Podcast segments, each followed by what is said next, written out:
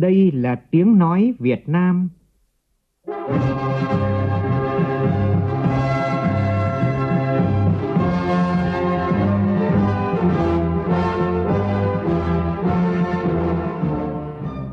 là tiếng nói Việt Nam, phát thanh từ Hà Nội, thủ đô nước Cộng hòa xã hội chủ nghĩa Việt Nam.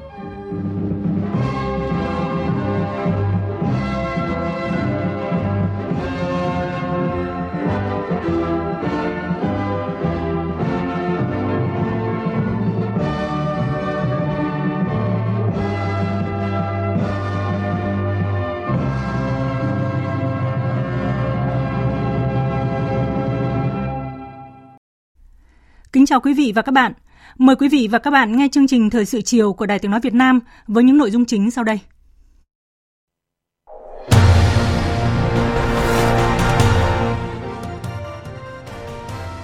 Sau chuyến thăm chính thức Liên bang Nga của Chủ tịch nước Nguyễn Xuân Phúc, các chuyên gia phân tích quốc tế nhận định trong 10 năm tới, sự ổn định trong quan hệ giữa hai nước đã được thiết lập. Diễn đàn Kinh tế Việt Nam 2021 phục hồi và phát triển bền vững sẽ được tổ chức từ ngày mai nhằm tìm kiếm các giải pháp giúp nền kinh tế nhanh chóng vượt qua cú sốc của đại dịch COVID-19, đồng thời thể hiện cam kết của Quốc hội trong nỗ lực đồng hành với đất nước, khơi dậy niềm tin để vững vàng vượt qua đại dịch. Các chuyên gia y tế cảnh báo, hội chứng gói thuốc C, tức sử dụng thuốc Monopiravir điều trị người mắc COVID-19 không có chọn lọc sẽ dẫn đến nhiều tác dụng phụ cho người sử dụng. Trên thế giới, Tổ chức Y tế Thế giới đang kêu gọi các hãng dược phẩm chuẩn bị cho việc điều chỉnh công thức bào chế các loại vaccine hiện hành nhằm ứng phó với những biến thể mới của SARS-CoV-2. Liên minh châu Âu cân nhắc mở phái bộ ngoại giao chung tại Afghanistan. Tổng thống Belarus thừa nhận nền kinh tế nước này đang phải chịu áp lực chưa từng thấy sau khi Mỹ, Liên minh châu Âu, Anh và Canada ban hành lệnh trừng phạt.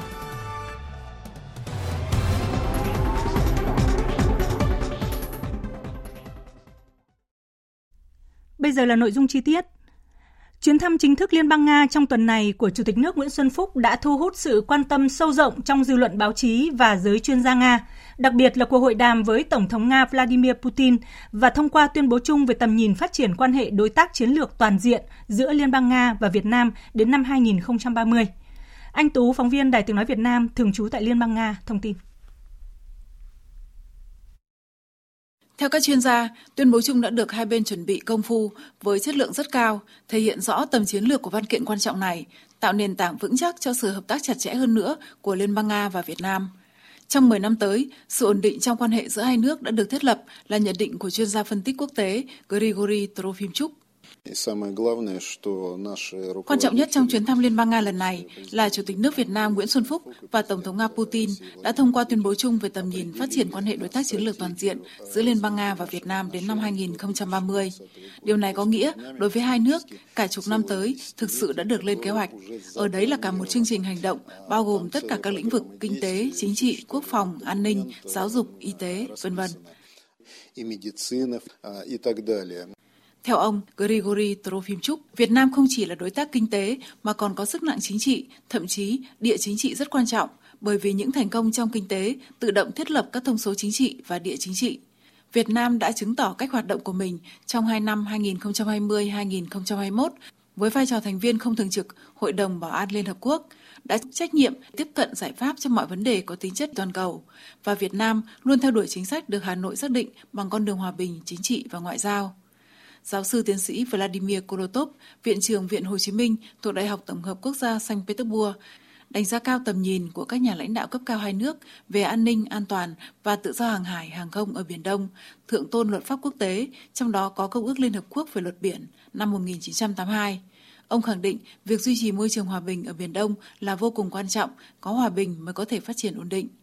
đồng tình với các đánh giá về tuyên bố chung. Tuy nhiên, Giám đốc Trung tâm Nghiên cứu Việt Nam và ASEAN, Viện Viễn Đông, Viện Hàn Lâm Khoa học Nga, giáo sư tiến sĩ khoa học kinh tế Vladimir Mazerin cho rằng hai nước vẫn còn những tồn tại cần quan tâm. Tôi đánh giá cao Chủ tịch nước Nguyễn Xuân Phúc đã nói công khai về các tồn tại và các bên sẵn sàng giải quyết. Có lẽ tôi lưu ý hơn cả đến quan hệ kinh tế thương mại. Tôi cho rằng đối với hình thức đối tác chiến lược toàn diện, lĩnh vực này rất tiềm năng, được ưu tiên, nhưng sự thúc đẩy lẫn nhau về phía trước đang diễn ra chậm chạp và tất nhiên chưa tương xứng với khả năng của hai bên. Các khả năng dĩ nhiên là lớn và chúng tôi nhìn thấy sự khẳng định cho điều này. Thậm chí trong thời kỳ Covid, Việt Nam đã tăng trao đổi hàng hóa và tiếp nhận đầu tư thực sự bằng mức trước Covid như thế nào. Do đó, tôi hoàn toàn ủng hộ để chúng ta tìm kiếm cơ hội và bằng mọi cách có thể thúc đẩy hợp tác kinh tế thương mại.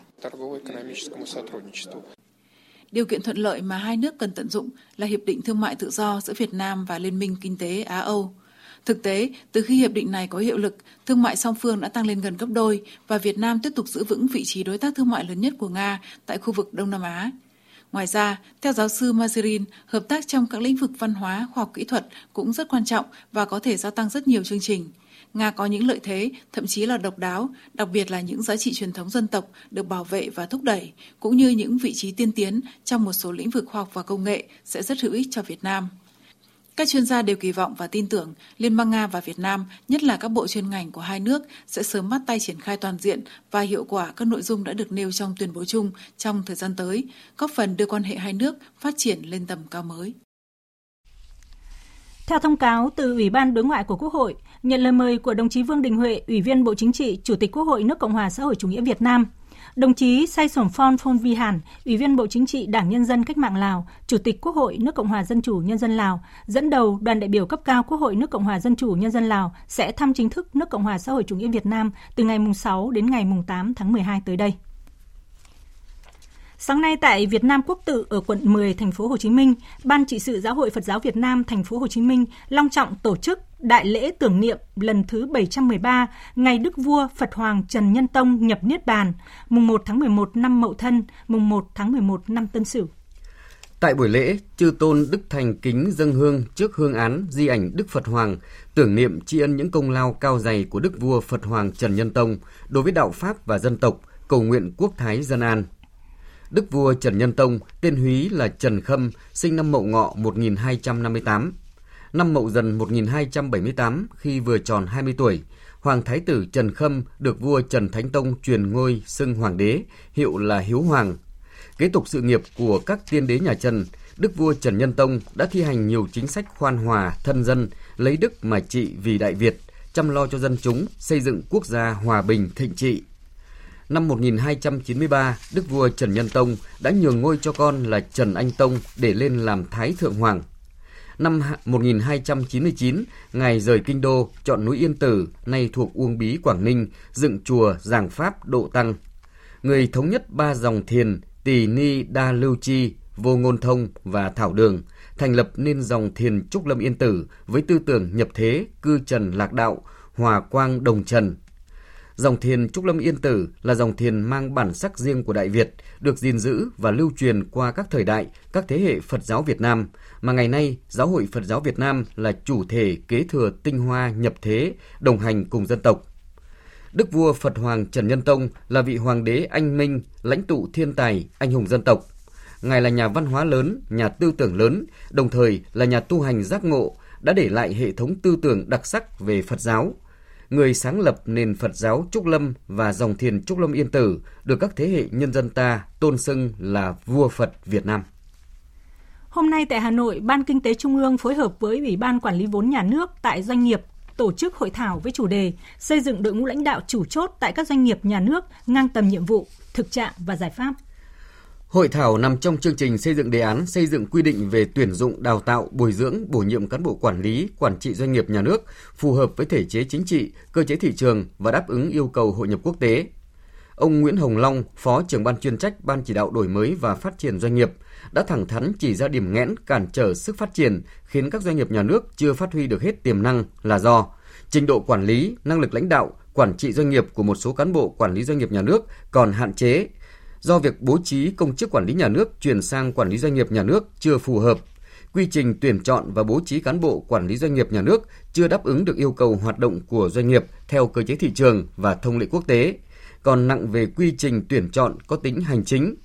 Một bộ phận không nhỏ cán bộ quản lý doanh nghiệp nhà nước yếu kém về năng lực quản lý điều hành, xa sút về tinh thần trách nhiệm, suy thoái về phẩm chất đạo đức, cố ý làm trái, vi phạm các quy định pháp luật, lợi dụng nhiệm vụ được giao để trục lợi cho cá nhân, gây thất thoát vốn tài sản nhà nước, ảnh hưởng xấu đến uy tín của Đảng. Đề cập đến giải pháp, ông Nguyễn Hồng Long cho rằng cần từng bước thí điểm chủ trương thi tuyển để bổ nhiệm cán bộ lãnh đạo quản lý. Người đứng đầu lựa chọn giới thiệu cán bộ quy hoạch để bầu cử, bổ nhiệm cấp phó, bảo đảm nguyên tắc tập trung dân chủ. Cần giao quyền cho người đứng đầu bổ nhiệm cán bộ trong quy hoạch, miễn nhiệm với cấp dưới trực tiếp, xây dựng quy định chế tài xử lý cán bộ không hoàn thành nhiệm vụ, xây dựng cơ chế thuê tổng giám đốc, giám đốc điều hành. Phương thức lựa chọn người đại diện và điều hành doanh nghiệp nhà nước cũng cần đổi mới theo hướng tuyển người kèm theo phương án kinh doanh, bỏ phiếu kín, lựa chọn những người được điểm cao nhất để bổ nhiệm các vị trí lãnh đạo quản trị, điều hành doanh nghiệp trong nhiệm kỳ 3 năm. Còn Phó Tổng Giám đốc Tổng Công ty Đầu tư và Kinh doanh vốn nhà nước Nghiêm Xuân Đa thì cho rằng công tác quy hoạch cán bộ cần phải bảo đảm tính mở và động, mở rộng dân chủ, công khai, không khép kín. Cán bộ đưa vào quy hoạch phải bảo đảm về phẩm chất chính trị, đạo đức, lối sống, có năng lực thực tiễn, thể hiện được uy tín thông qua việc lấy phiếu tín nhiệm và kết quả đánh giá cán bộ hàng năm. Đồng thời, quy hoạch cán bộ lãnh đạo quản lý cần phát hiện sớm nguồn cán bộ trẻ, có đức, có tài, có triển vọng về khả năng lãnh đạo quản lý đưa vào quy hoạch để có kế hoạch đào tạo bồi dưỡng, sau hội thảo, các ý kiến kiến nghị và đề xuất của các bộ ngành, doanh nghiệp nhà nước, chuyên gia và các nhà khoa học sẽ được Ban Kinh tế Trung ương cùng các cơ quan tổ chức có liên quan tổng hợp, chất lọc và tiếp thu để hoàn thiện đề án, xây dựng quy định về tuyển dụng, đào tạo, bồi dưỡng, bổ nhiệm cán bộ quản lý, quản trị doanh nghiệp nhà nước phù hợp với thể chế chính trị, cơ chế thị trường và đáp ứng yêu cầu hội nhập quốc tế, trình Bộ Chính trị Ban Bí thư vào năm 2022. Thưa quý vị và các bạn, Ngày mai, Diễn đàn Kinh tế Việt Nam 2021 phục hồi và phát triển bền vững sẽ được tổ chức theo hình thức trực tiếp kết hợp với trực tuyến. Diễn đàn được tổ chức với mục đích không chỉ đề xuất các giải pháp ngắn hạn giúp nền kinh tế nhanh chóng vượt qua cú sốc của đại dịch COVID-19, mà còn thảo luận về các giải pháp cho chung và dài hạn nhằm đưa ra những chính sách hiệu quả hơn trong chương trình phục hồi, phát triển kinh tế xã hội – Diễn đàn cũng thể hiện cam kết mạnh mẽ của Quốc hội trong nỗ lực đồng hành với đất nước, khơi dậy niềm tin để vững vàng vượt qua khó khăn của đại dịch. Trước thềm Diễn đàn Kinh tế Việt Nam 2021, phóng viên Lại Hoa phỏng vấn ông Vũ Hồng Thanh, chủ nhiệm Ủy ban Kinh tế của Quốc hội. Mời quý vị và các bạn cùng nghe.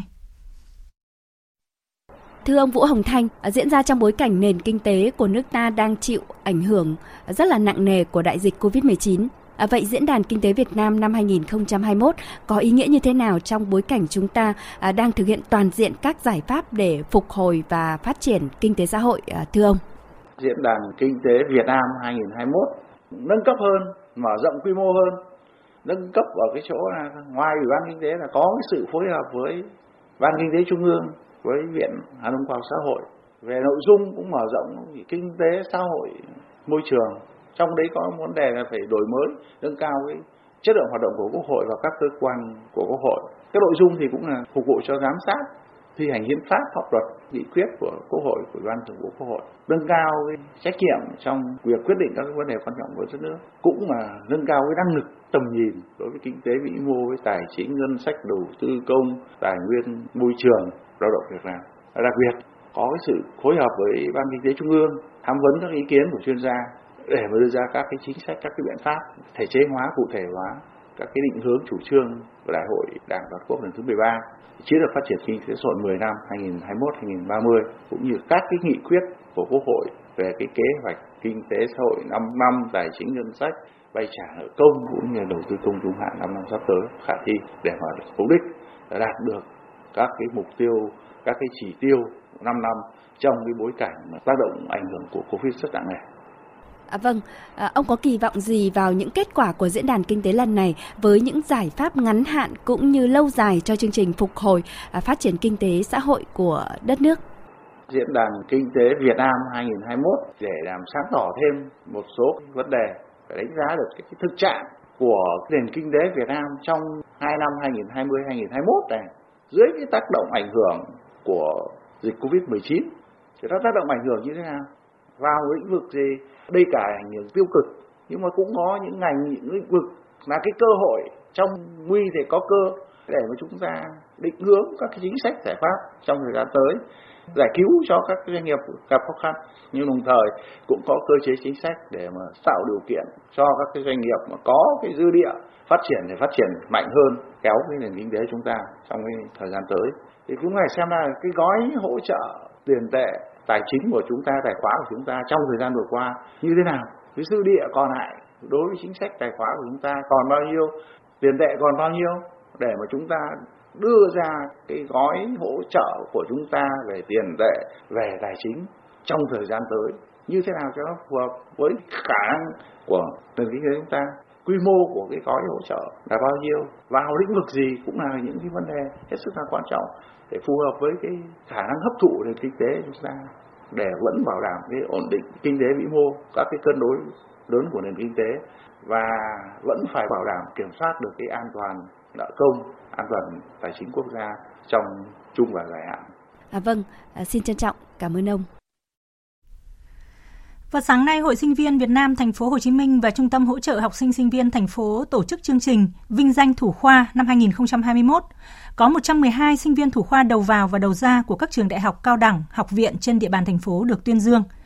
Tin của phóng viên Minh Thắm thường trú tại thành phố Hồ Chí Minh. 112 sinh viên được tuyên dương trong chương trình gồm 79 thủ khoa đầu vào và 33 thủ khoa tốt nghiệp đầu ra. Trong các thủ khoa đầu vào, có nhiều trường hợp xuất thân từ gia đình công nhân, nông dân có hoàn cảnh đặc biệt khó khăn, đã nỗ lực vươn lên và đạt được thành tích xuất sắc trong học tập. Còn 33 gương tốt nghiệp thủ khoa không chỉ là những sinh viên có thành tích học tập xuất sắc mà còn là những cán bộ đoàn hội mẫn cán đang nổ tại các trường từng đạt giải thưởng sinh viên năm tốt sau tháng giêng, tham gia tích cực và đạt nhiều thành tích cao trong nghiên cứu khoa học. Năm nay, chương trình đặc biệt vinh danh những sinh viên thủ khoa có thành tích học tập tốt, chủ động tiếp cận và thích ứng tốt với điều kiện dịch bệnh, hoàn cảnh mới, lan tỏa tinh thần tích cực và khẳng định thế hệ sinh viên thành phố bản lĩnh năng động hội nhập là một trong những sinh viên được vinh danh trong chương trình, Nguyễn Thị Hà, thủ khoa tốt nghiệp ngành công tác xã hội của Học viện Cán bộ Thành phố Hồ Chí Minh cho biết, đại dịch Covid-19 có ảnh hưởng đến việc học tập, gây ra một số khó khăn cho việc thực tập và làm khóa luận trong năm cuối đại học, nhưng cũng cho Hà cơ hội trải nghiệm thực tế, phát huy kiến thức khi tham gia công tác xã hội. Ở trong cái đại dịch vừa rồi mình à, vào cái tâm dịch để giúp đỡ và ừ, cống hiến Em cảm thấy rất tự hào khi là em chọn ngành công tác xã hội là cái chuyên ngành của mình. Thì em mong rằng là em sẽ phát huy được những kiến thức từ sách vở ra đến đời sống thực tiễn để cho đất nước mình cái an sinh xã hội sẽ phát triển hơn nữa.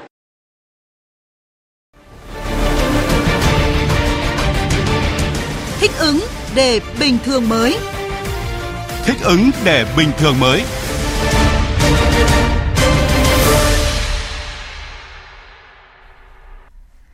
Phó Thủ tướng Chính phủ Lê Minh Khái vừa ký quyết định chỉ đạo Bộ Tài chính xuất cấp không thu tiền hơn 4.880 tấn gạo từ nguồn dự trữ quốc gia cho các tỉnh Hòa Bình, Hà Tĩnh và Sóc Trăng để hỗ trợ người dân gặp khó khăn do thực hiện giãn cách xã hội, phòng chống dịch COVID-19.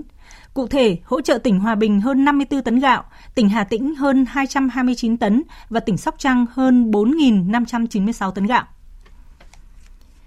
Thưa quý vị, trong bối cảnh dịch COVID-19 đang diễn biến phức tạp ở trong nước cũng như trên thế giới, cùng với sự nỗ lực của các cấp các ngành trong công tác phòng chống dịch, thì ý thức của mỗi người dân trong công tác phòng chống dịch là thực sự quan trọng.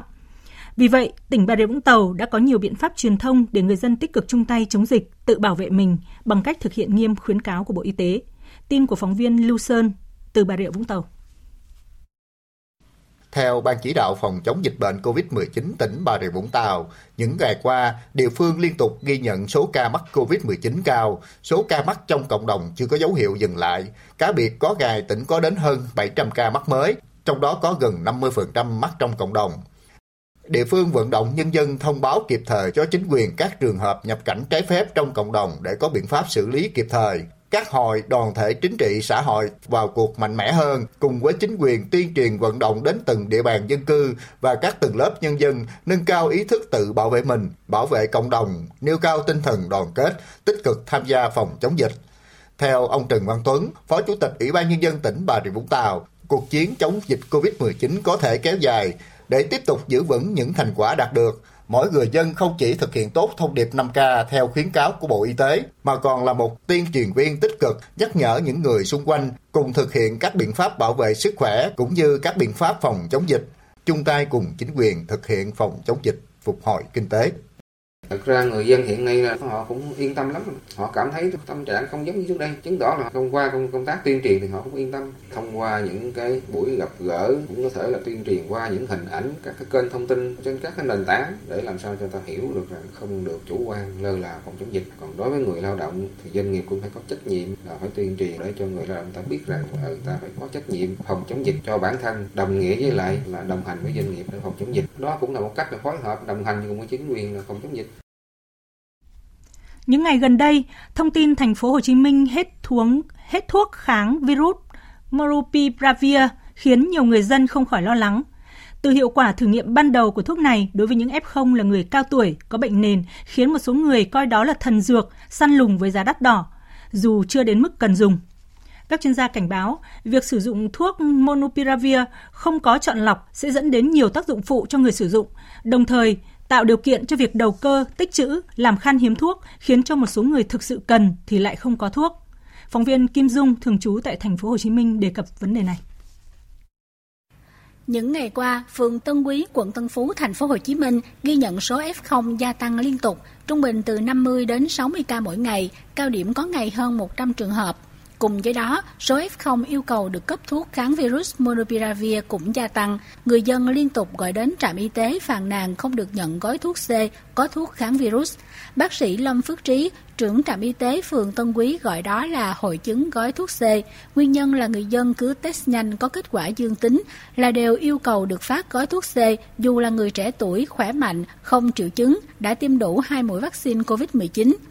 Bác sĩ Trí cho biết trạm đã hết thuốc Monopiravir trước đó nên không có để phát cho người dân. Trong ngày 2 tháng 12, trạm đã được điều phối từ những nơi khác về 5 gói để phát cho F0 là những người già, người có nguy cơ trở nặng. Trước đó, khi lượng thuốc còn nhiều, trạm đã có các biện pháp để ngăn chặn F0 nhận thuốc Monopiravir về phục vụ mục đích khác. Phải có biện pháp xử lý, chứ bây giờ nó không uống nó đã xong rồi. Bây giờ anh nói anh uống xong rồi trả cái vỏ lại cho tôi chứ là trong lúc mình phát, mình bắt buộc phải như thế. Anh phải chụp zalo cho tôi. Là mỗi ngày anh uống hai viên, anh phải chụp ra, anh bấm ra hai viên cho tôi. Bấm ra anh bán được. Sách ra ngoài bán ờ, liều như thế đó 6 triệu bạc. Hội chứng gói thuốc C cũng tìm thấy trên nhiều group của các khu dân cư, group mua bán, hội nhóm. Những người đăng bài đều cho biết đang mắc COVID-19 và muốn có gói thuốc kháng virus nhằm giúp cơ thể nhanh có kết quả âm tính hơn, nhưng không được trạm y tế cấp phát hoặc trạm đã hết nên không có để dùng. Trong đó, nhiều trường hợp người trẻ đã tiêm đủ vaccine khi có triệu chứng nhẹ như sốt, ho, vẫn muốn tìm thuốc để uống trước với hy vọng chặn tải lượng virus tăng cao. Nắm bắt nhu cầu trên, hàng loạt trang Facebook rao bán rầm rộ thuốc trị COVID-19 với nhãn mát Monopiravir xuất xứ tại nhiều nước như Ấn Độ, Bangladesh, Nga, Thổ Nhĩ Kỳ, giá thành chênh lệch khá nhiều, từ 2 triệu 900 ngàn đồng một lọ đến 11 hoặc 12 triệu đồng một lọ. Phóng viên Đài Tiếng Nói Việt Nam đã liên lạc với một số điện thoại được chia sẻ trong các hội nhóm với thông tin chuyên cung cấp thuốc sĩ và lẻ Monopiravir 200mg giao ngay nhanh như máy bay. Khi phóng viên hỏi mua thuốc Monopiravir, người đàn ông cho biết thuốc này xuất xứ từ Ấn Độ, có giá hơn 8 triệu đồng một lọ, uống trong 5 ngày. Thế nhưng những ngày qua, do nhu cầu quá cao nên đã bán hết hàng, hiện chỉ còn thuốc đặc trị COVID-19 của Nga, không phải là Monopiravir hàng này hàng chưa được bộ y tế cấp phép. Tụi em là hàng về sách tay về không à. chỉ có Monopiravir mà cũng 400 á là được bộ y tế cho thử nghiệm của Việt Nam mình á. Chứ còn của Nga này nữa là tụi em sách tay về bán cho dân để uống á. Nên không có giấy tờ nào hết nha chị. Người ta sử dụng rất là nhiều, chiếc Bavi 400 nữa theo Phó Giáo sư Tiến sĩ Đỗ Văn Dũng, trưởng khoa y tế công cộng Đại học Y Dược Thành phố Hồ Chí Minh, các tài liệu từ nước ngoài cho thấy nhiều quốc gia chỉ dùng Monopiravir cho người cao tuổi trên 60 tuổi và có bệnh nền như béo phì, đái tháo đường, bệnh tim và người chưa tiêm đủ vaccine. Một số tài liệu còn ghi nhận việc lạm dụng thuốc này có khả năng gây đột biến dù nguy cơ thấp và một số tác dụng phụ khác. Vì vậy chỉ nên chấp nhận nguy cơ đột biến này nếu thực sự là F0 nguy cơ cao, còn nếu nguy cơ không cao thì không nên dùng. Monopiravir thì có lợi ích nhưng mà nó chỉ lợi ích cho những người có nguy cơ cao thôi. Còn những người mà có nguy cơ thấp á và đã tiêm ngừa rồi và người trẻ nữa dùng nó chỉ có hại mà không có lợi gì hết. Hại cho người đó, rồi hại cho kháng thuốc, hại cho tạo biến chủng mới và hại là thiếu thuốc cho những người thực sự cần. Thuốc kháng virus có tác dụng giảm tải lượng virus nằm trong chương trình do Bộ Y tế thực hiện thí điểm điều trị có kiểm soát cho các trường hợp mắc COVID-19 thể nhẹ ở 22 địa phương, trong đó có thành phố Hồ Chí Minh. Tất cả các thuốc Monupiravir đang được quảng cáo rao bán đều bất hợp pháp, không được cấp phép và rất dễ làm giả. Thuốc thử nghiệm có các tiêu chuẩn kiểm soát rất chi tiết chặt chẽ, vì vậy tình trạng xem Monupiravir là thân dược sẽ gây ra nhiều tác dụng phụ, tốn tiền vô ích cho người dân, chỉ lợi cho người đầu cơ và buôn lậu.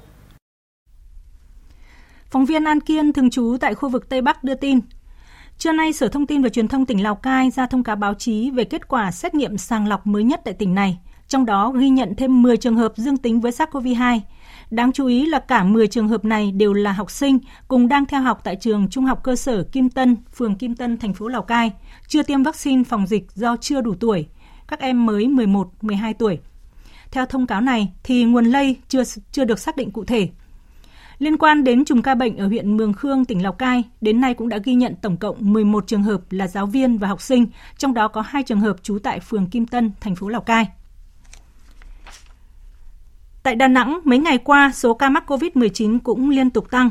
Bà Ngô Thị Kim Yến, Phó Chủ tịch Ủy ban Nhân dân thành phố Đà Nẵng yêu cầu các địa phương xác định mức độ nguy cơ dịch trước khi cho học sinh lớp 1 tới trường vào đầu tuần sau. Nếu phường nào ở mức độ 3 thì không cho đi học trực tiếp, đồng thời phải xét nghiệm cho giáo viên trước khi đi dạy trở lại. Thành phố Hà Nội cũng đã có văn bản trong đó thống nhất với đề nghị của Sở Giáo dục và Đào tạo về việc cho học sinh khối lớp 10, lớp 11 và lớp 12 của các trường trung học phổ thông và các trung tâm giáo dục nghề nghiệp, giáo dục thường xuyên trở lại trường học trực tiếp từ ngày 6 tháng 12 tới đây. Tiếp nhận thông tin này, nhiều trường trung học phổ thông cho biết đã chuẩn bị đầy đủ các điều kiện sẵn sàng đón học sinh, nhưng hiện khá lúng túng khi xác định cấp độ vùng dịch nơi học sinh cư trú. Phóng viên Minh Hường thông tin. Ông Nguyễn Quốc Nam, hiệu trưởng trường Trung học phổ thông Tiền Phong, huyện Mê Linh cho biết, hiện nay 94% học sinh của trường đã được tiêm vaccine phòng COVID-19 mũi 1. Dù đã chuẩn bị đầy đủ các điều kiện để đón học sinh, nhưng do trường đóng ở khu vực giáp danh, học sinh cư trú ở huyện Mê Linh, Đông Anh và có một số em ở quận Tây Hồ nên rất khó triển khai các phương án đảm bảo an toàn phòng dịch cho các em khi di chuyển từ nhà đến trường băn khoăn lớn nhất là các con á là khi việc cái nguồn lây nhiễm nó rất là đông, việc trường đóng trên địa bàn mà có hai khu công nghiệp, công nhân ở các nơi, các tỉnh về cũng rất là nhiều. Thế và bây giờ là biểu hiện của cái những bệnh nhân không rõ ràng và bây giờ lượng học sinh là đông và ở cái địa bàn rộng như thế. Do đó là cái việc mà ngăn chặn phòng ngừa, chúng tôi cũng đề cao cái tinh thần cảnh giác đấy. Tuy nhiên nó là được kiểm soát được thì cũng là cả một cái vấn đề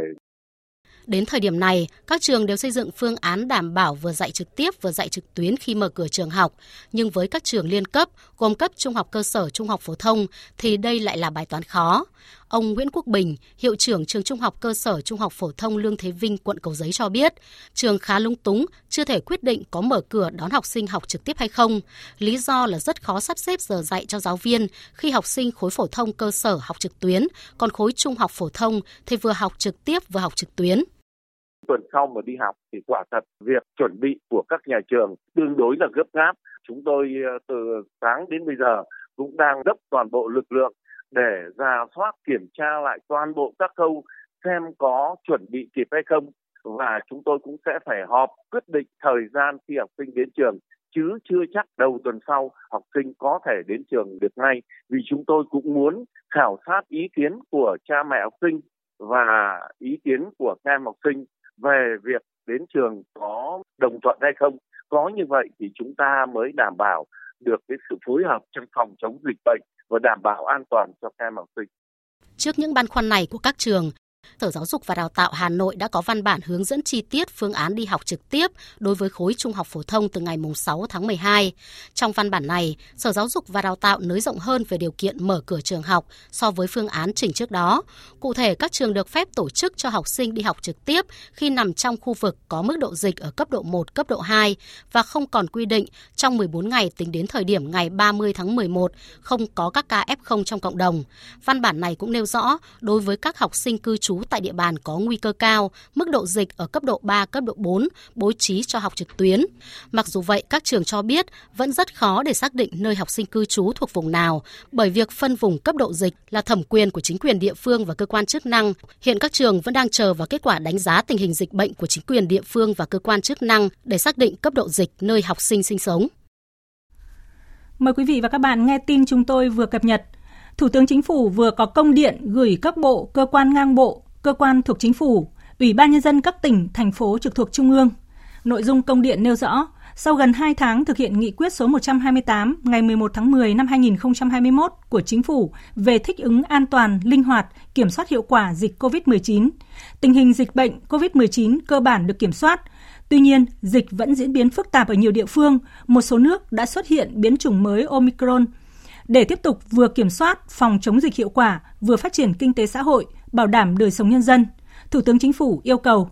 một Ủy ban Nhân dân các tỉnh, thành phố trực thuộc Trung ương chỉ đạo các cấp thực hiện đúng tinh thần nghị quyết số 128 của Chính phủ về thích ứng an toàn, linh hoạt, kiểm soát hiệu quả dịch COVID-19,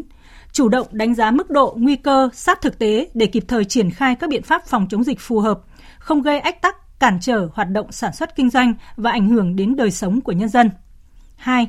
Các bộ cơ quan ngang bộ, cơ quan thuộc chính phủ Ủy ban Nhân dân các tỉnh, thành phố trực thuộc Trung ương đẩy mạnh phát triển kinh tế xã hội, đồng thời bảo đảm thực hiện nghiêm nguyên tắc 5K, đẩy mạnh hơn nữa tốc độ tiêm vaccine an toàn, khoa học và hiệu quả, và các biện pháp phòng chống dịch của Ban Chỉ đạo Quốc gia phòng chống dịch COVID-19 và Bộ Y tế. Thời sự VOV, nhanh, tin cậy, hấp dẫn. Chương trình sẽ được tiếp nối với một số thông tin đáng chú ý. Bộ Tư lệnh Biên phòng vừa tổ chức rút kinh nghiệm đợt cao điểm ngăn chặn, chấm dứt tình trạng tàu cá Việt Nam khai thác hải sản trái phép ở vùng biển nước ngoài. Hội nghị có sự tham gia của 30 điểm cầu trực tuyến từ Ban Chỉ huy Bộ đội Biên phòng các tỉnh, thành phố có biên giới trên cả nước. Tin của phóng viên Thu Hòa. Việt Nam có chiều dài bờ biển khoảng 3.260 km. Bộ đội Biên phòng quản lý 658 xã, phường, thị trấn khu vực biên giới biển – Thời gian qua, việc khai thác nguồn lợi thủy sản bất hợp pháp, không báo cáo và không theo quy định, gọi tắt là IUU, dưới nhiều hình thức. Vấn đề nổi lên là tình trạng tàu cá Việt Nam khai thác trái phép tại vùng biển nước ngoài. Trước tình hình đó, Bộ Tư lệnh Bộ đội Biên phòng đã triển khai đồng bộ các biện pháp chống khai thác IUU đối với các đơn vị trong toàn tuyến biển đảo, phối hợp với tỉnh ủy, thành ủy các tỉnh thành phố tuyến biển tăng cường nhiệm vụ cấp bách nhằm ngăn chặn tàu cá Việt Nam vi phạm khai thác IUU. Đại tá Hồ Quyết Thắng, Phó Chỉ huy trưởng Bộ đội Biên phòng tỉnh Nghệ An cho biết. Chúng tôi thành lập một biên đội hoạt động dài ngày trên biển, thực hiện kiểm soát chặt chẽ tất cả mọi hoạt động của tàu, thuyền ra vào các cửa sông cửa lạch, kịp thời phát hiện thấy các vi phạm để chấn chỉnh kịp thời. Ở các đồn trạm biên phòng tuyến biển, chúng tôi tăng cường lực lượng trinh sát, lực lượng phòng chống tội phạm ma túy, chốt chặn, kiểm soát chặt chẽ hoạt động xuất nhập lạch, phối hợp chặt chẽ với cấp ủy đảng, chính quyền địa phương đẩy mạnh một cuộc tuyên truyền sâu rộng tới bà con ngư dân nhận thức sâu sắc, tiến tới chấp hành nghiêm túc các quy định. Sau khi Ủy ban châu Âu cảnh báo thẻ vàng đối với ngành thủy sản Việt Nam, Thủ tướng Chính phủ đã ban hành chỉ thị số 45, đồng thời với sự vào cuộc mạnh mẽ của chính quyền địa phương, các lực lượng, tình hình vi phạm IUU trong năm 2021 đã có chuyển biến tích cực. Số vụ tàu cá ngư dân Việt Nam vi phạm vùng biển nước ngoài đã giảm, đặc biệt là việc vi phạm vùng biển các nước thuộc quốc đảo Thái Bình Dương như Úc, Palau, Tân Caledonia, Papua New Guinea. Xin lỗi quý vị và các bạn, Papua New Guinea cơ bản chấm dứt. Ông Nguyễn Phú Quốc, Phó Cục trưởng Cục Kiểm ngư Tổng cục Thủy sản cho rằng việc giám sát của các đơn vị dù sát sao đến đâu cũng chỉ giải quyết được phần ngọn của vấn đề. Để khắc phục được thẻ vàng IUU phải giải quyết các tồn tại vi phạm từ gốc, nghĩa là phải nâng cao nhận thức của người trực tiếp khai thác, có giải pháp gia tăng lợi ích kinh tế cho người chấp hành quy định so với những người khai thác không tuân thủ để tạo động lực thay đổi một cách tự giác bền vững. Lao động nghề cá hiện tại rất là khó khăn. Ngày xưa đi biển thì ngư dân là chọn được nghề, còn bây giờ trong xu thế xã hội phát triển này rất là ít ngư dân chọn nghề đi biển. Đây là vấn đề thứ nhất đã được trình Thủ tướng Chính phủ phê duyệt ở một chương trình khai thác thủy sản bền vững. Đây là những biện pháp dài hơi. Bên cạnh đó cũng có cơ chế chính sách hỗ trợ ngư dân tất cả được miễn phí. Và kể cả các chính sách hỗ trợ đóng tàu thì bây giờ nhà nước vẫn đang hỗ trợ từ bảo hiểm đến bảo hiểm thuyền viên. Và đối với các vùng biển xa Hoàng Sa, Trường Sa, đêm cao một vẫn có chính sách hỗ trợ đối với đối tượng này. thì đối với ngư dân chúng ta thì phải yên tâm thể cơ chế chính sách đầy đủ. Hôm nay, đoàn công tác của Ban chỉ đạo Trung ương về phòng chống thiên tai do ông Nguyễn Hoàng Hiệp, Thứ trưởng Bộ Nông nghiệp và Phát triển Nông thôn, Phó trưởng Ban chỉ đạo làm trưởng đoàn kiểm tra và chỉ đạo khắc phục hậu quả mưa lũ đã thăm hỏi các gia đình nạn nhân tử vong tại Phú Yên. Tin của cộng tác viên Nhã Uyên tại miền Trung. Kiểm tra trực tiếp đập thủy điện sông Ba Hạ và nghe các đơn vị liên quan báo cáo, ông Nguyễn Hoàng Hiệp, Thứ trưởng Bộ Nông nghiệp và Phát triển Nông thôn cho biết, lưu vực sông Ba có 280 hồ chứa lớn nhỏ, tích nước 1,6 tỷ mét khối các hồ thủy điện thủy lợi trên sông Ba đang thực hiện theo quy trình vận hành liên hồ chứa đã được phê duyệt. Tuy nhiên, khi thực hiện quy trình này vẫn còn một số điểm chưa chuẩn. Một số thủy điện chưa thực hiện nghiêm trong việc xả nước đón lũ. Cụ thể, ngày 27 tháng 11, khi Ban chỉ đạo Trung ương về phòng chống thiên tai có công điện gửi các địa phương về tình hình mưa lớn, một số chủ hồ vẫn chưa chịu xả nước đón lũ. Cũng theo ông Nguyễn Hoàng Hiệp, hiện nay các hồ thủy điện, thủy lợi đang nghiêng về đảm bảo an toàn cho hồ chứa chưa tính toán hỗ trợ các lũ. Khi nước về nhiều, các hồ chứa cùng xả lũ, gây áp lực lớn cho nhà máy thủy điện sông Ba Hạ, buộc thủy điện này phải xả lũ với lưu lượng 9.400 mét khối giây. Thứ trưởng Bộ Nông nghiệp và Phát triển Nông thôn Nguyễn Hoàng Hiệp cho biết. Trong 280 hồ chứa lớn nhỏ ở lưu vực sông Ba Hạ này ấy, thì chỉ có 6 hồ là có cái nhiệm vụ và có thêm cái chức năng cắt lũ thôi. À, 280 hồ này đang tích nước là khoảng 1,6 tỷ mét khối. Nhưng mà cắt lũ chỉ 6 hồ cắt lũ được là 530 triệu mét khối. Như vậy là rất thấp. Chúng tôi sẽ về tham mưu lại, tính toán lại cái quy trình vận hành xả lũ liên hồ chứa ở toàn bộ khu vực sông Ba Hạ lần này. Trong đó thì sẽ tập trung lại tính toán chi tiết hơn ở những cái thời điểm mà báo động cao như vừa rồi, thậm chí là trung ương phải tham gia chỉ đạo trực tiếp để xả lũ cho khu vực này. Về việc các hồ thủy điện ở tỉnh Gia Lai đồng loạt xả lũ xuống hạ lưu sông Ba, theo Thứ trưởng Nguyễn Hoàng Hiệp, Trước khi quyết định cho các hồ thủy điện trên địa bàn xả lũ, Chủ tịch Ủy ban dân tỉnh Gia Lai đã có công văn gửi các tỉnh liên quan, trong đó có gửi tỉnh Phú Yên. Tuy nhiên hiện nay có nhiều phương tiện nhanh hơn. Khi vận hành mùa lũ, mỗi một giây đồng hồ đều quý, nhưng nếu gửi công điện bằng văn bản theo đường hành chính thông thường sẽ không tiết kiệm được thời gian vàng trong xả lũ.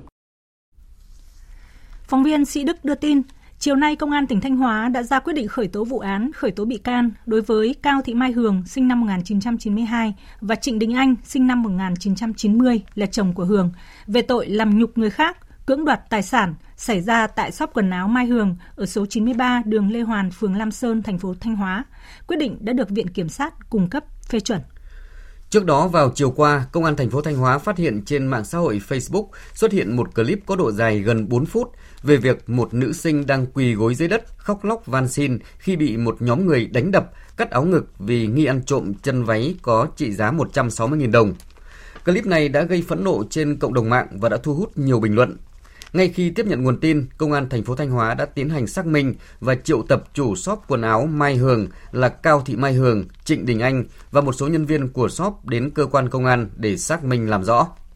Tại cơ quan công an, bước đầu các đối tượng khai nhận sau khi phát hiện shop bị mất trộm quần áo, Cao Thị Mai Hường đã sử dụng trang Facebook cá nhân có tên Mai Hường đăng nội dung shop đã tìm được thủ phạm ăn cắp, nếu trong vòng 24 giờ không liên hệ với shop mà sẽ trình báo công an, kèm theo hình ảnh và số điện thoại của Hường. Khi đọc được thông tin này, hai cháu gái đều sinh năm 2004, trú tại phường Quảng Vinh, thành phố Sầm Sơn, đã chủ động liên hệ với Hường để xin lỗi về việc lấy trộm quần áo. Tuy nhiên, Hường và anh không đồng ý mà yêu cầu hai cháu đến cửa hàng và tổ chức đánh đập, quay clip nhục mạ, đồng thời yêu cầu mỗi cháu trong 3 ngày phải khắc phục số tiền là 15 triệu đồng, nếu không sẽ báo công an. Liên quan đến vụ án này, ngay trong tối qua, cơ quan cảnh sát điều tra công an thành phố Thanh Hóa đã tập trung lực lượng tiến hành khám xét shop quần áo Mai Hường và thu giữ nhiều hàng hóa có liên quan đồng thời điều tra làm rõ hành vi phạm tội của một số đối tượng có liên quan để đưa ra xử lý nghiêm theo quy định của pháp luật. Theo Trung tâm Báo tin động đất và cảnh báo sóng thần, Viện Vật lý Địa cầu, Viện Hàn lâm Khoa học và Công nghệ Việt Nam, vào khoảng 14 giờ chiều nay, tại huyện Con Plong, tỉnh Con Tum đã xảy ra một trận động đất có độ lớn 3.8, độ sâu chấn tiêu khoảng 10 km. Trận động đất này không gây rủi ro về thiên tai. Trung tâm Báo tin động đất và cảnh báo sóng thần đang tiếp tục theo dõi trận động đất này. Và tiếp sau đây là những thông tin thời tiết đáng chú ý. Tối và đêm nay ở Bắc Bộ tiếp tục duy trì tình trạng rét sâu. Vùng đồng bằng nền nhiệt trong khoảng 12 đến 15 độ, vùng núi từ 8 đến 10 độ, vùng núi cao có nơi dưới 8 độ. Với nền nhiệt độ thấp như vậy, rất dễ gây ra các bệnh về hô hấp, ảnh hưởng xấu đến sức khỏe, nhất là người già và trẻ nhỏ. Nên ở trong nhà, nơi kín gió, nhưng tuyệt đối không được đốt củi hay là than để sưởi ấm trong phòng kín bởi rất dễ gây ngộ độc khí CO2. Nếu thời tiết quá lạnh, buộc phải sử dụng than thì chỉ sử dụng trong thời gian ngắn, cần hé mở cửa để đảm bảo không khí và chỉ sưởi ấm khi mọi người còn thức, không dùng sưởi qua đêm. Người dân cần tắt lửa triệt để khi không sử dụng nữa. Còn khu vực từ Nam Trung Bộ trở vào đến Nam Bộ đêm nay thời tiết xe lạnh, có mưa rào rải rác nhưng lượng không nhiều. Nhiệt độ thấp nhất trong khoảng 22 đến 24 độ. Tây Nguyên trời rét khi nhiệt độ chỉ trong khoảng 12 đến 15 độ.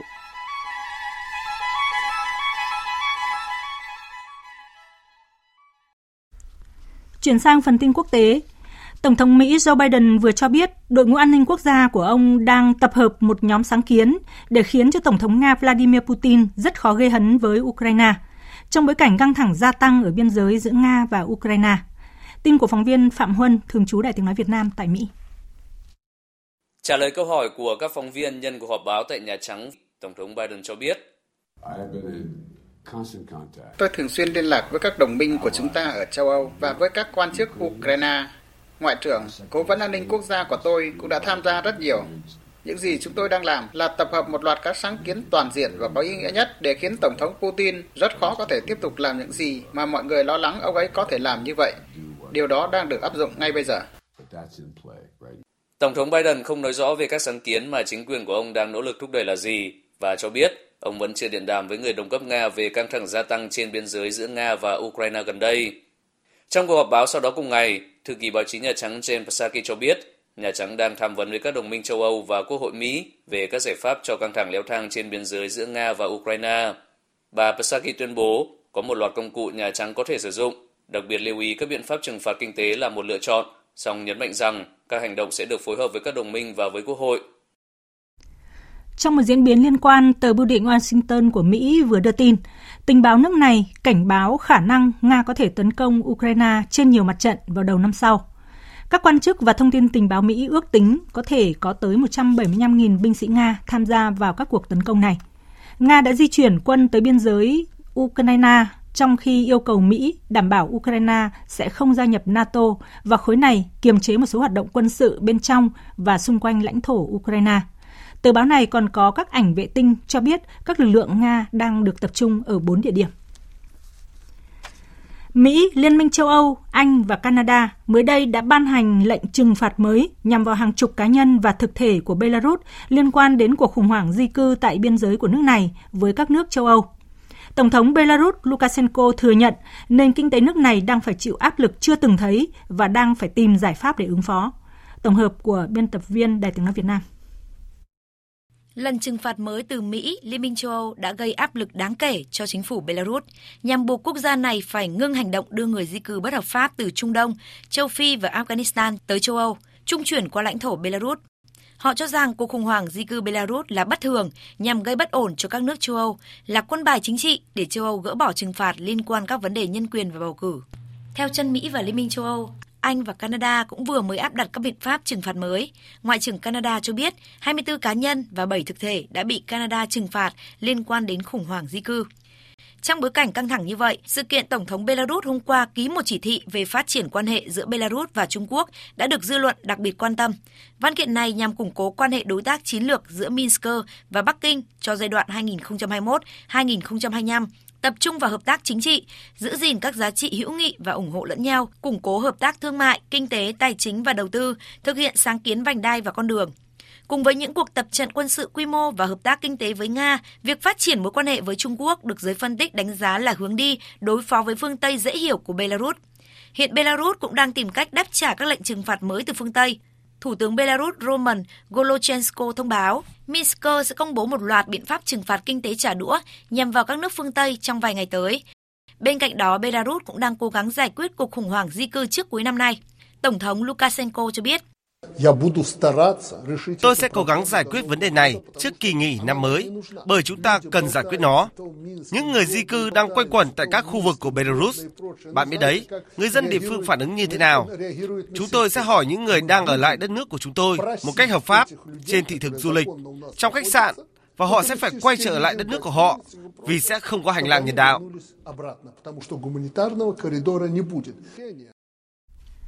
Tiếp theo là cụm tin vắn đáng chú ý. Ông Stephen Dujarric, người phát ngôn của Liên Hợp Quốc vừa kêu gọi tất cả các bên tham gia đàm phán khôi phục thỏa thuận hạt nhân Iran, tăng cường nỗ lực nhằm thực thi trở lại văn kiện quan trọng này.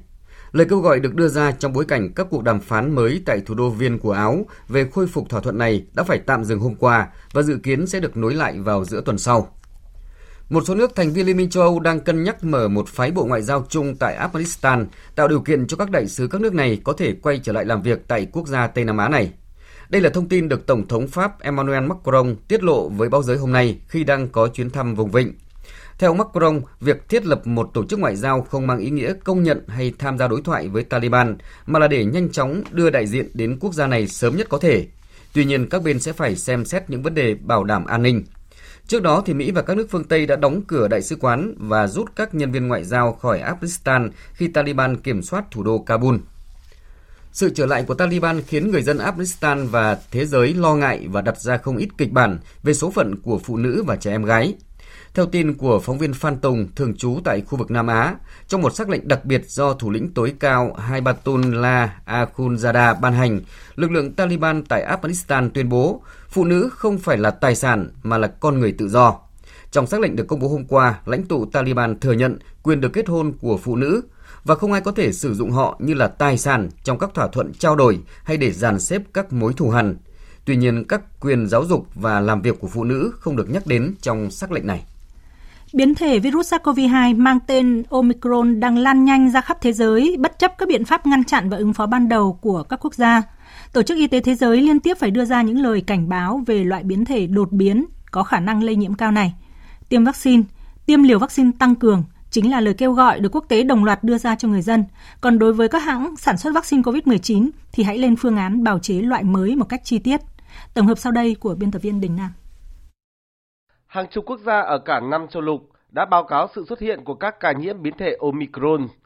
Sáu bang ở Mỹ vừa thông báo các ca nhiễm mới nhất, bất chấp việc nước này đã có những biện pháp ứng phó từ rất sớm. Tại khu vực Đông Nam Á, hai quốc gia là Singapore và Malaysia đã ghi nhận các trường hợp đầu tiên đều là những hành khách đến từ Nam Phi. Hôm qua, Giám đốc Tổ chức Y tế Thế giới khu vực Tây Thái Bình Dương, ông Takeshi Kaisa khuyến cáo các quốc gia khu vực châu Á-Thái Bình Dương cần tăng cường năng lực chăm sóc sức khỏe và tiêm chủng đầy đủ cho người dân để chuẩn bị đối phó với sự gia tăng số ca mắc COVID-19 do biến thể Omicron gây ra. Các biện pháp kiểm soát ở biên giới có thể trì hoãn việc virus xâm nhập. Tuy nhiên, đó chỉ là giải pháp câu giờ. Mọi quốc gia phải chuẩn bị cho những đợt bùng phát mới trong các trường hợp. Hiện WHO vẫn đang nghiên cứu khả năng lây nhiễm và mức độ nghiêm trọng của biến thể Omicron. Sau một viễn cảnh xấu nhất đã được cảnh báo, đó chính là vaccine không còn hiệu quả đối với Omicron. Người phát ngôn Tổ chức Y tế Thế giới Kristen Lindmeier hôm qua kêu gọi các hãng dược phẩm nên chuẩn bị cho kịch bản phải điều chỉnh công thức bào chế các loại vaccine ngừa COVID-19 hiện hành nhằm ứng phó với biến thể mới. Chúng tôi khuyến nghị các nhà sản xuất vaccine bắt đầu lập kế hoạch cho khả năng phải điều chỉnh vaccine. Điều đó thật tốt khi chúng ta không ngồi đợi tiếng chuông báo thức cuối cùng vang lên. Tính đến nay, vẫn chưa có báo cáo tử vong nào liên quan đến biến thể Omicron. Tuy nhiên, dường như loại biến thể này đang làm tăng số ca mắc bệnh ở nhóm người trẻ tuổi. Việc xuất hiện biến thể Omicron có khả năng lây nhiễm cao cũng khiến cho Tổng Giám đốc Quỹ tiền tệ quốc tế Georgieva hôm qua đưa ra nhận định quá trình phục hồi của nền kinh tế toàn cầu có thể sẽ bị chậm lại. Trong khi ngành du lịch thế giới vừa tưởng được hồi sinh, lại một lần nữa phải thở dài khi nhiều nước quay trở lại các biện pháp phong tỏa như một cách thức ứng phó. Mùa lễ Giáng sinh năm mới đang tới gần cũng sẽ chưa thể rộn ràng trở lại. Những trẻ em gặp vấn đề sức khỏe không thể đi học, song vẫn muốn được tham gia lớp học cùng với các bạn, giờ có thể yên tâm ở nhà vì đã có người đi học hộ. Với sự xuất hiện của robot Buddy vừa được triển khai tại Pháp. Biên tập viên Hồng Nhung thông tin. Buddy trong tiếng Anh có nghĩa là bạn thân. Đúng như tên gọi của nó, mỗi robot sẽ đại diện cho một học sinh bị ốm, bị thương hay gặp vấn đề về sức khỏe, không thể đến trường được. Thay vì phải đến trường, các em có thể ngồi ở nhà, ở bệnh viện, song vẫn kết nối được với thầy cô và bạn bè khác thông qua robot buddy tại lớp học và các thiết bị điện thoại của học sinh như máy tính bảng, điện thoại ở nhà. Sự kết nối này giúp các em có thể hình dung rõ hơn về không gian, các bạn, thầy cô cũng như cảm thấy như mình đang ở trong lớp học. Một phụ huynh có con học theo phương pháp này chia sẻ. Mọi thứ diễn ra thật tốt đẹp. Con tôi phải ngồi trên giường để học. Cháu như được gần với bạn bè hơn với ứng dụng này. Robot Buddy hiện đang được triển khai tại một số lớp học của Pháp. Trong bối cảnh Pháp là một trong nhiều nước châu Âu đang phải đối mặt với số ca lây nhiễm COVID-19 tăng nhanh, việc triển khai robot Buddy và hoạt động giáo dục này được đánh giá là mang ý nghĩa nhân văn, góp phần thu hẹp khoảng cách cho trẻ em bị ốm và gặp vấn đề về sức khỏe. Chương trình thời sự chiều nay sẽ tiếp nối với một số thông tin thể thao.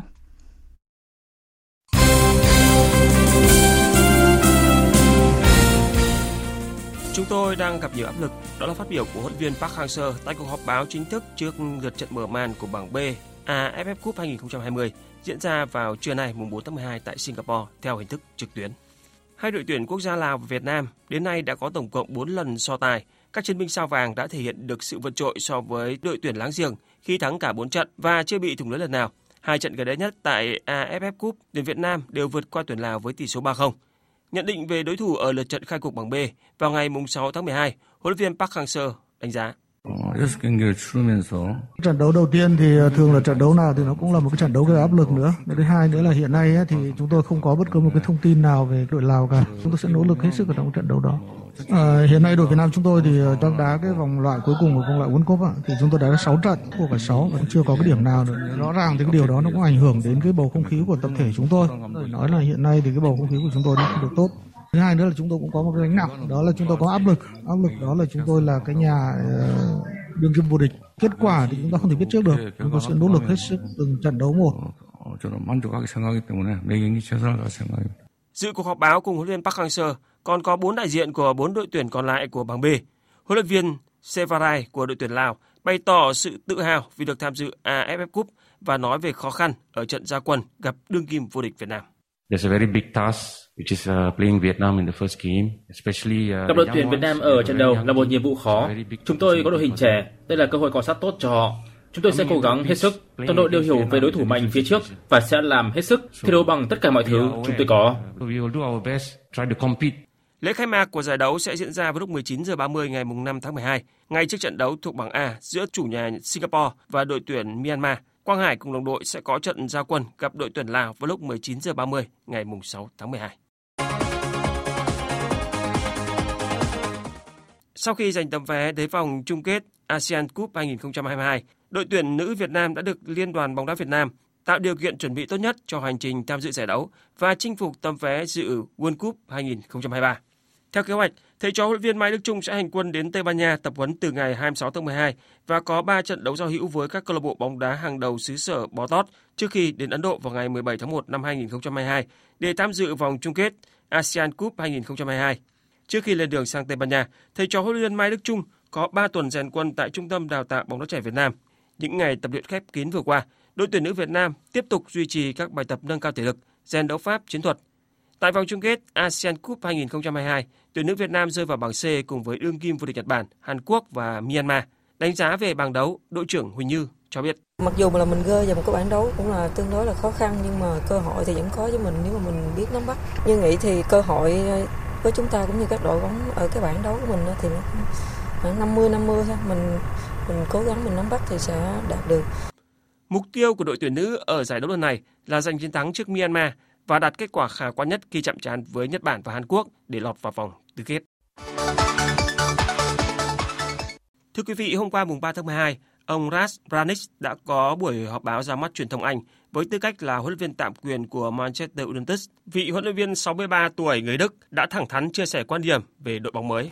Ranić đã có mặt ở Old Trafford để xem Ronaldo cùng Manchester United chiến thắng Arsenal. Trong đó, tay săn bàn sắp chạm ngưỡng 37 tuổi đã lập cú đúp đánh dấu bàn thắng thứ 801 trong sự nghiệp. Ở cuộc họp báo đầu tiên với tư cách là huấn luyện viên của Manchester United, ông Ranić đã tuyên bố.